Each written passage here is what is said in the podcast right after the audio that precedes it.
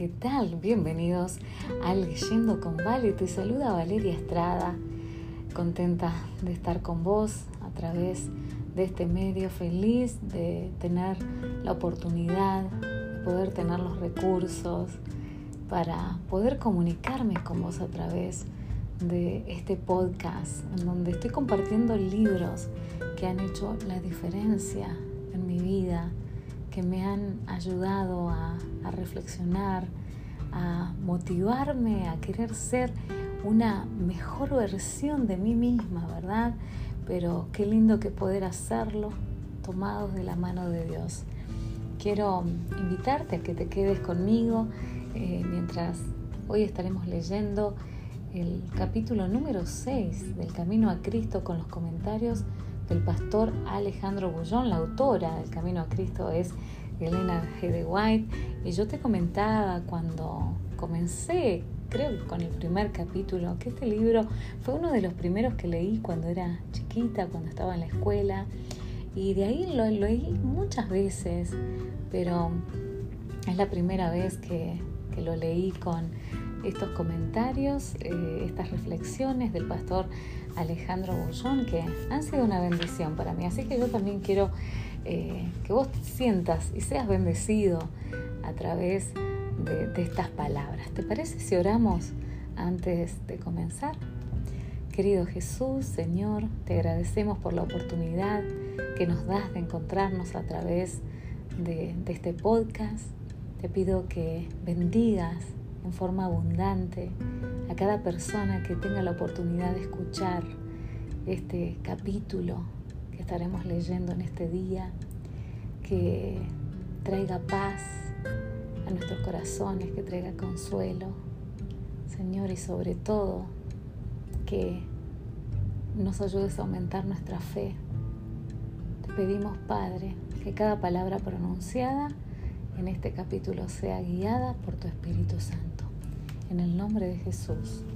Amén. Capítulo número 6 comienza diciendo, Dios te espera así como estás. Una idea fija dominaba la mente de Patricio mientras viajaba en el tren aquel día. Su destino final era la muerte, la surga, de su esposa y de sus dos pequeños hijos. El joven había decidido poner punto final a su existencia de fracaso y derrota. Aquella tarde, mientras viajaba apretujado entre los otros pasajeros, nadie podría imaginar que entre ellos viajaba un suicida asesino. Al día siguiente, la noticia conmovió a la opinión pública. ¿Qué llevó a un joven en la plenitud de su existencia a tomar una decisión tan radical. El papel escrito que dejó daba la respuesta. No vale la pena seguir viviendo. Destruí mi vida y la vida de mi familia. Cometí tantas locuras que nadie, ni siquiera Dios, puede perdonarme. Una de las peores cosas que el pecado hace en el ser humano es llevarlo a sentirse indigno y sin derechos. A lo largo de mi vida he encontrado personas que creen que Dios no puede amarlas porque son feas, malas o indignas. Relacionan el amor de Dios con el valor humano o la conducta y se desesperan. En cierta ocasión conocí a un guerrillero que había quitado la vida de mucha gente.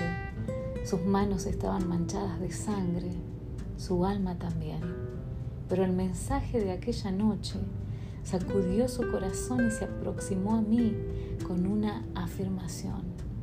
Dios no puede amarme. Lo que usted acaba de predicar no es verdad. Yo soy malo. No merezco amor. Solo merezco la muerte. Innumerables personas agonizan en el madero de su propia conciencia. Viven y mueren abrumadas por el peso de la culpa pero en este capítulo verás que hay esperanza. Hasta para el más empedernido pecador la única condición es reconocer que eres indigno e ir a Jesús tal como estás. Fe y aceptación. A medida que tu conciencia has sido vivificada por el Espíritu Santo, has visto algo de la maldad del pecado y su poder, su culpa, su miseria, y lo miras con aborrecimiento. Sientes que el pecado te ha separado de Dios y que estás bajo la esclavitud del poder del mal. Cuanto más luchas por escapar, más te das cuenta de tu impotencia. Tus motivos son impuros, tu corazón está sucio, ves que tu vida ha estado colmada de egoísmo y pecados. Ansías ser perdonado, limpiado y libertado. ¿Qué puedes hacer para obtener la armonía con Dios y la semejanza con Él? Lo que necesitas es paz, el perdón, la paz y el amor del cielo en tu alma. No se los puede comprar con dinero. El intelecto no los puede obtener. La erudición no los puede alcanzar. Nunca puedes esperar conseguirlos por tu propio esfuerzo. Pero Dios te los ofrece como un regalo sin dinero y sin precio. Son tuyos, con tal que extiendas la mano y los tomes. El Señor dice, aunque sus pecados sean como la grana, como la nieve serán emblanquecidos, aunque sean rojos como el carmesí, vendrán a ser como blanca lana. Isaías 1:18. Les daré un corazón nuevo, dice Ezequiel 36, 26, y pondré un espíritu nuevo dentro de ustedes. Has confesado tus pecados y de corazón te has apartado de ellos. Has resuelto entregarte a Dios. Ahora ve a Él y pídele que lave tus pecados y te dé un corazón nuevo. Luego cree que lo hará porque lo ha prometido. Esta es la lección que Jesús enseñó cuando estuvo en la tierra, que debemos creer que ya recibimos la dádiva que Dios nos promete y es nuestra. Jesús sanaba a los enfermos cuando tenían fe en su poder, los ayudaba en las cosas que podían ver, inspirándoles así confianza en Él respecto de las cosas que no podían ver. Así los llevaba a creer en su poder para perdonar pecados. Esto lo expresó claramente en la curación del paralítico, para que sepan que el Hijo del Hombre tiene autoridad en la tierra de perdonar pecados. Dijo entonces al paralítico, levántate, toma tu camilla y vete a tu casa. Mateo 9:6. Así también Juan, el evangelista, al hablar de los milagros de Cristo, dice en Juan 20:31, estas fueron escritas para que ustedes crean que Jesús es el Cristo, el Hijo de Dios, y para que creyendo tengan vida por medio de Él. Del simple relato bíblico de cómo Jesús sanaba a los enfermos, podemos aprender algo acerca de cómo creer en Él para el perdón de los pecados. Veamos ahora la historia del paralítico de Bethesda.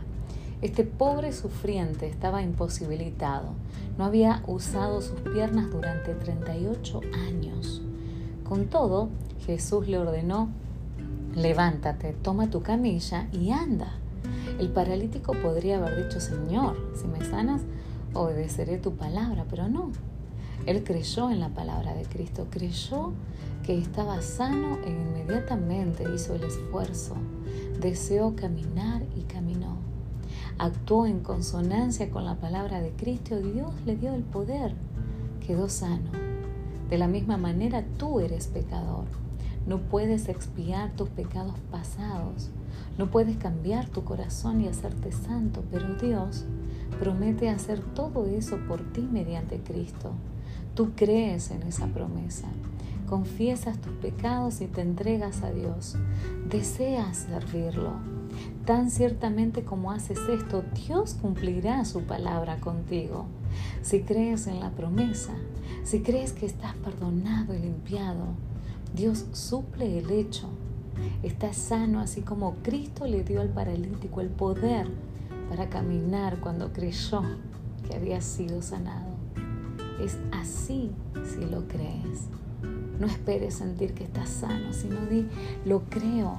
Es así, no porque lo sientas, sino porque Dios lo ha prometido. Jesús dice en Marcos 11:24, todo lo que pidan en oración, crean que lo recibirán y les vendrá. Hay una condición para esta promesa, que oremos de acuerdo con la voluntad de Dios. Pero es la voluntad de Dios limpiarnos de pecado, hacernos hijos suyos y capacitarnos para vivir una vida santa. De modo que podemos pedir estas bendiciones, creer que las recibimos y agradecer a Dios por haberlas recibido. Es nuestro privilegio ir a Jesús para que nos limpie, estar en pie delante de la ley sin vergüenza ni remordimiento. Romanos 8.1 dice, ninguna condenación hay para los que están en Cristo Jesús, los que no andan según la carne, sino según el Espíritu. De aquí en adelante ya no eres tu propio dueño, has sido comprado por precio. Han sido rescatados no con cosas corruptibles como oro o plata, sino con la sangre preciosa de Cristo, como de un cordero sin mancha ni defecto, dice Primera de Pedro 1, 18 y 19. El Espíritu Santo ha engendrado una vida nueva en tu corazón gracias a este simple acto de creer en Dios. Eres como un niño nacido en la familia de Dios y Él te ama como ama a su Hijo. Ahora que te has entregado a Jesús, no vuelvas atrás, no te separes de Él, sino día tras día di, soy de Cristo, me he entregado a Él y pídele que te dé su espíritu y que te guarde por medio de su gracia. Así como te conviertes en hijo de Dios al entregarte y creer en Él, del mismo modo debes vivir en Él. El apóstol dice en Colosenses 2.6, de la manera que han recibido al Señor Jesucristo, así andan en Él.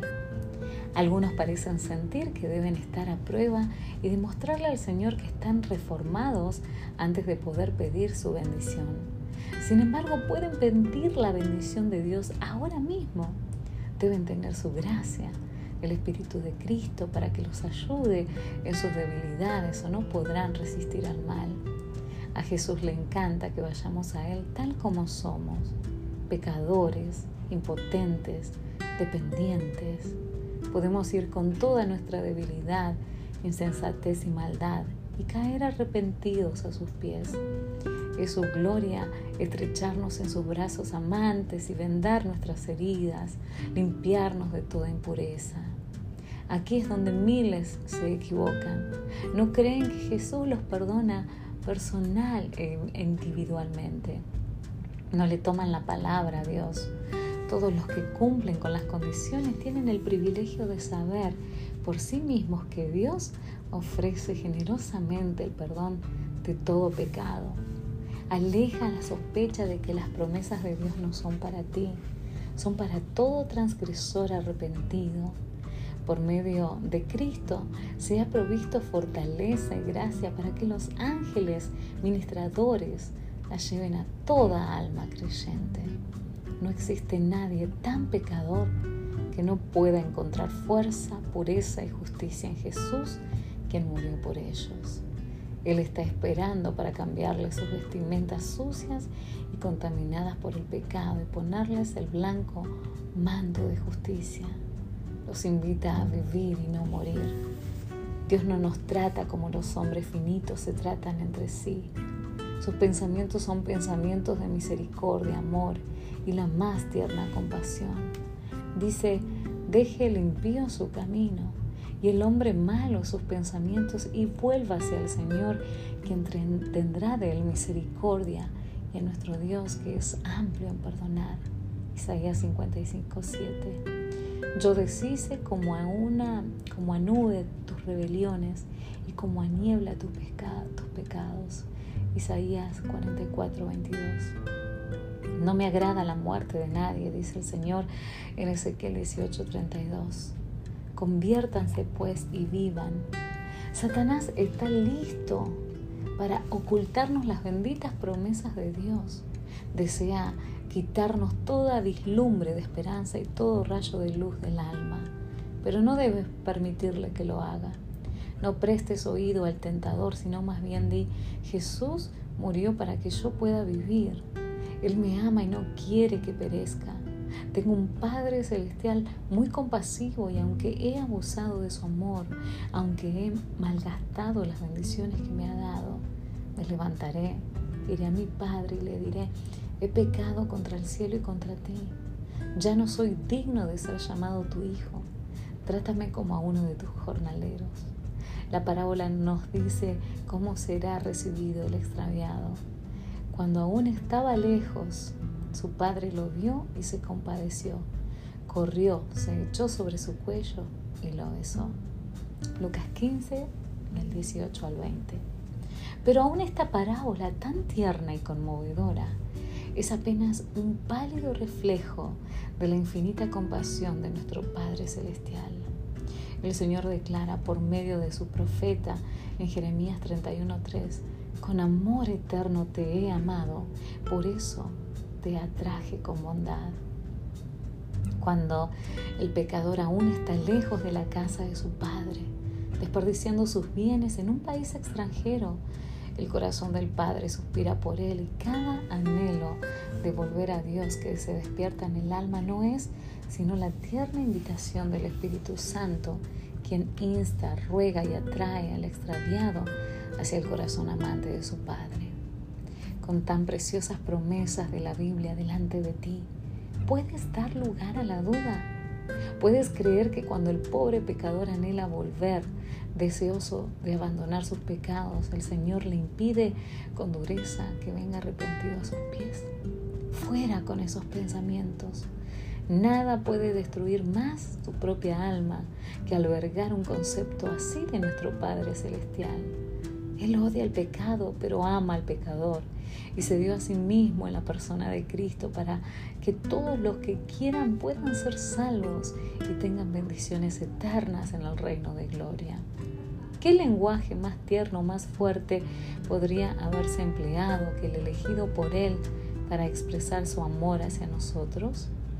Él declara en Isaías 49, 15, ¿puede una madre olvidar a su niño de pecho para no compadecerse del hijo de sus entrañas? Aunque ella se olvide, yo nunca te olvidaré. Mira hacia arriba, tú que dudas y tiemblas, porque Jesús vive para interceder por nosotros. Agradecele a Dios por el don de su Hijo amado y ora para que no haya muerto en vano por ti. El Espíritu te invita hoy. Ve a Jesús con todo tu corazón y podrás reclamar sus bendiciones.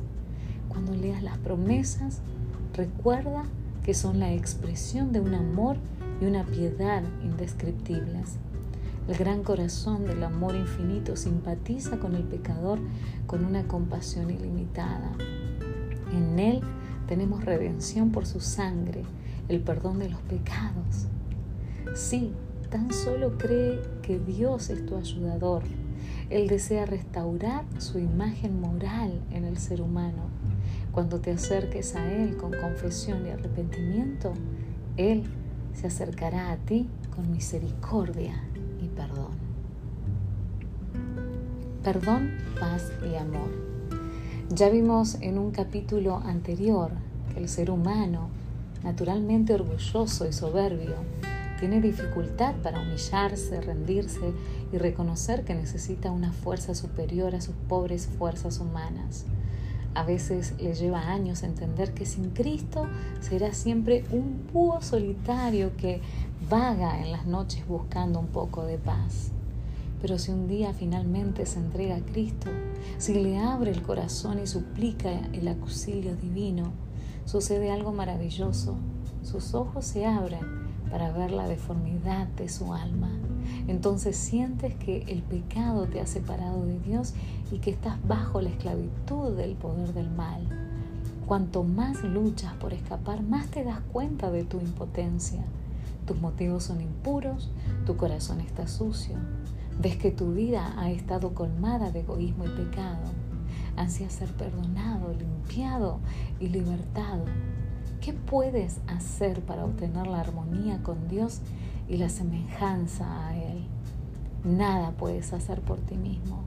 La historia está alfombrada de relatos de hombres y mujeres ilustres, poderosos, ricos y famosos que acabaron quitándose la vida después de tantos esfuerzos fracasados para cambiar de rumbo. Ese es el triste fin de todo aquel que percibe el caos interior e intenta salir del abismo por sus propias fuerzas. No cometas el mismo error. Ve a Jesús como el paralítico del estanque de Bethesda, llevándole tu incapacidad, tus luchas, tu pasado tenebroso, sin promesas ni condiciones. Simplemente ve a Él y arrójate a sus pies, reconociendo que eres nada, pero que Él es todo.